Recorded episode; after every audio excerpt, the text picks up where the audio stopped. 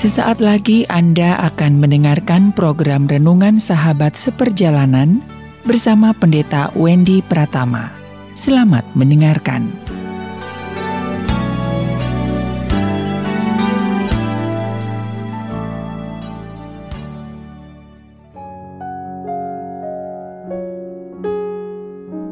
Selamat berjumpa kembali di dalam layanan audio Sahabat Seperjalanan. Hari ini adalah hari Minggu 16 Januari 2022. Tema renungan dan saat teduh kita dengan judul Berbuah bukan berbuih. Berbuah bukan berbuih.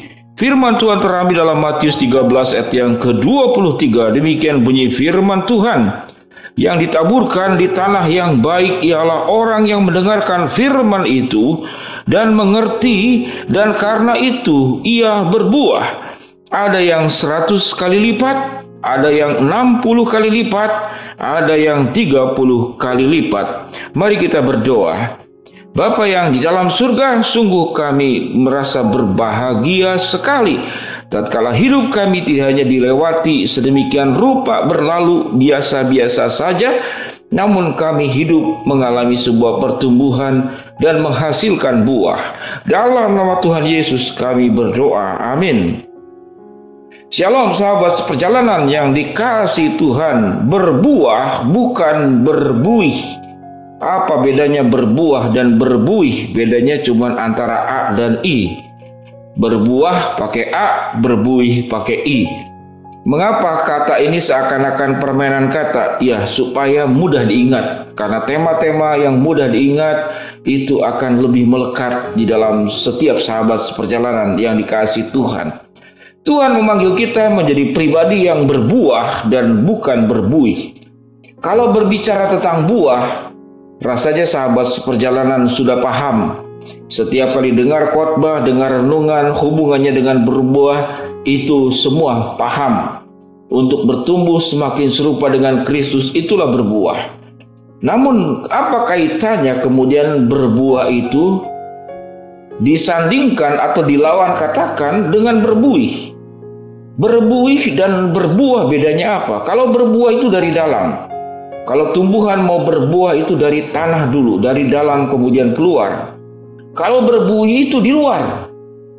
Jadi buih-buih air.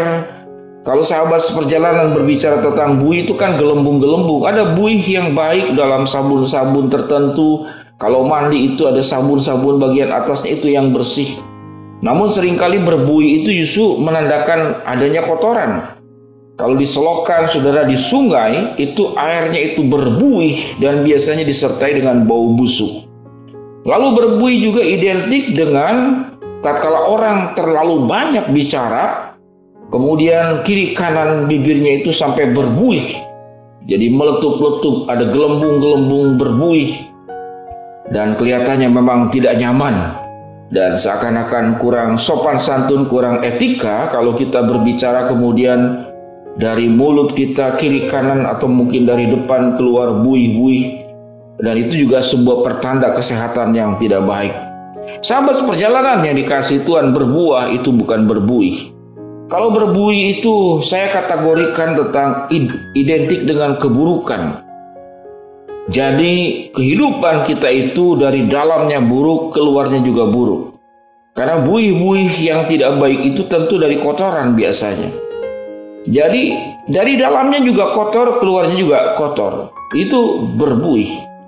Tetapi kalau berbuah kita tahu dengan jelas bahwa tumbuh-tumbuhan yang baik, tumbuh-tumbuhan yang sehat itu bukan dari aliran air yang kotor, penuh racun, penuh kimiawi, tapi dari aliran-aliran air yang bersih, yang bening. Dia akan menghasilkan kemudian tumbuhan yang sehat, menghasilkan buah yang sehat. Tapi kalau pohon yang ditanam di tepi aliran air yang berbuih, saya percaya akan teracuni, mungkin akan berbuah. Tapi itu akan membawa dampak negatif. Dan kemungkinan mungkin tanaman yang ditanam di tepi aliran air yang berbuih dan kotor dan penuh dengan racun tidak akan tumbuh. Karena itu penuh dengan kimiawi. Sahabat seperjalanan yang dikasih Tuhan pada akhirnya Kehidupan itu adalah sebuah pilihan. Apakah hidup kita mau berbuah atau hidup kita mau berbuih? Kalau hidup kita mau berbuah, firman Tuhan katakan apa? Yang ditabur di tanah yang baik ialah mereka yang mendengar firman itu dan mengerti dan karena itu ia berbuah. Jadi Alkitab mengatakan mendengar firman dan mengerti dan kemudian hidup di dalam firman maka dia akan berbuah. Alkitab mencatat secara luar biasa. Ada yang berbuah 30 kali lipat, ada yang berbuah 60 kali lipat, ada yang berbuah 100 kali lipat. Salah satu rekreasi saya sebetulnya orang mungkin jalan ke mall ke luar negeri. Saya termasuk sangat suka sekali jalan ke pasar. Karena sewaktu kecil saya pribadi hidup di dalam lingkungan pasar karena orang tua saya menjual hasil bumi di pasar. Maka yang paling menarik dari berbagai macam yang dijual di pasar yaitu bagian buah-buahan. Itu memberikan rasa kenyamanan, kesegaran. Melihat aja sudah segar, apalagi kalau buahnya kita makan. Sedemikian rupa, eh, sedemikian rupa dampak dari buah. Buah itu punya antioksidan tinggi, punya macam-macam vitamin dan punya banyak unsur untuk kesehatan kita. Demikian juga anak-anak Tuhan yang hidup di dalam kebenaran firman Allah yang kita mengatakan tanahnya menjadi tanah yang subur, mendengar firman, mengertinya, dia akan berbuah, dia akan memberkati orang lain. Sehingga sahabat seperjalanan, sewaktu kita berhidup di dalam kebenaran firman Allah, yang kita keluarkan itu adalah hal-hal yang indah.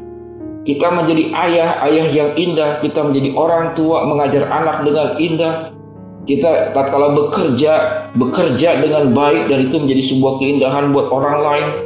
Menjalani kehidupan tanpa ada perilaku dan tingkah laku yang buruk dan itu adalah buah yang indah buat dirimu sendiri dan juga buat orang lain.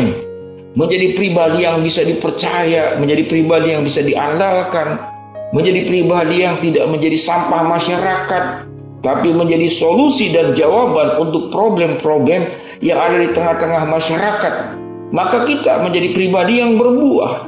Tetapi kalau yang berbuih, di mana-mana dia menimbulkan masalah, di mana-mana dia menimbulkan penyakit, kata-katanya menimbulkan pertengkaran, percekcokan, bahkan mungkin bisa pertengkar, bisa keributan di dalam banyak kehidupan bermasyarakat.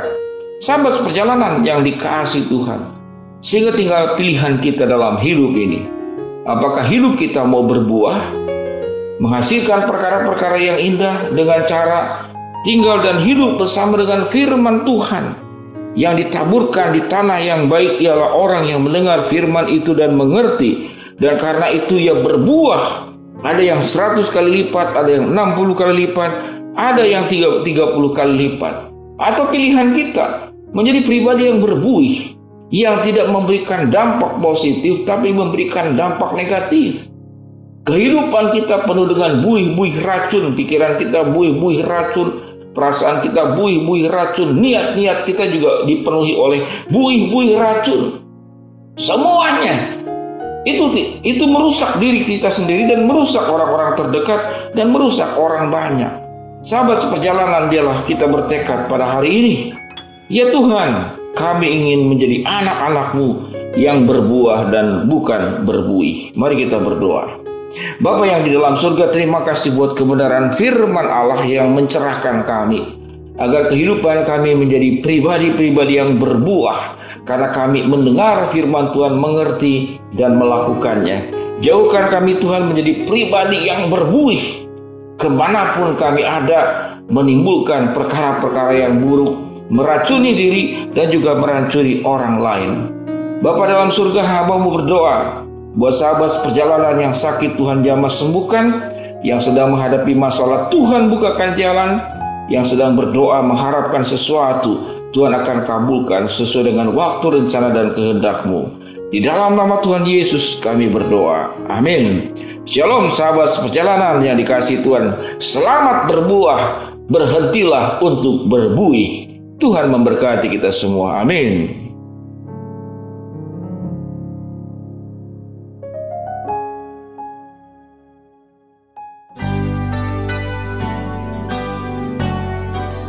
Anda baru saja mendengarkan program Renungan Sahabat Seperjalanan bersama Pendeta Wendy Pratama. Terima kasih atas perhatian Anda. Tuhan Yesus memberkati.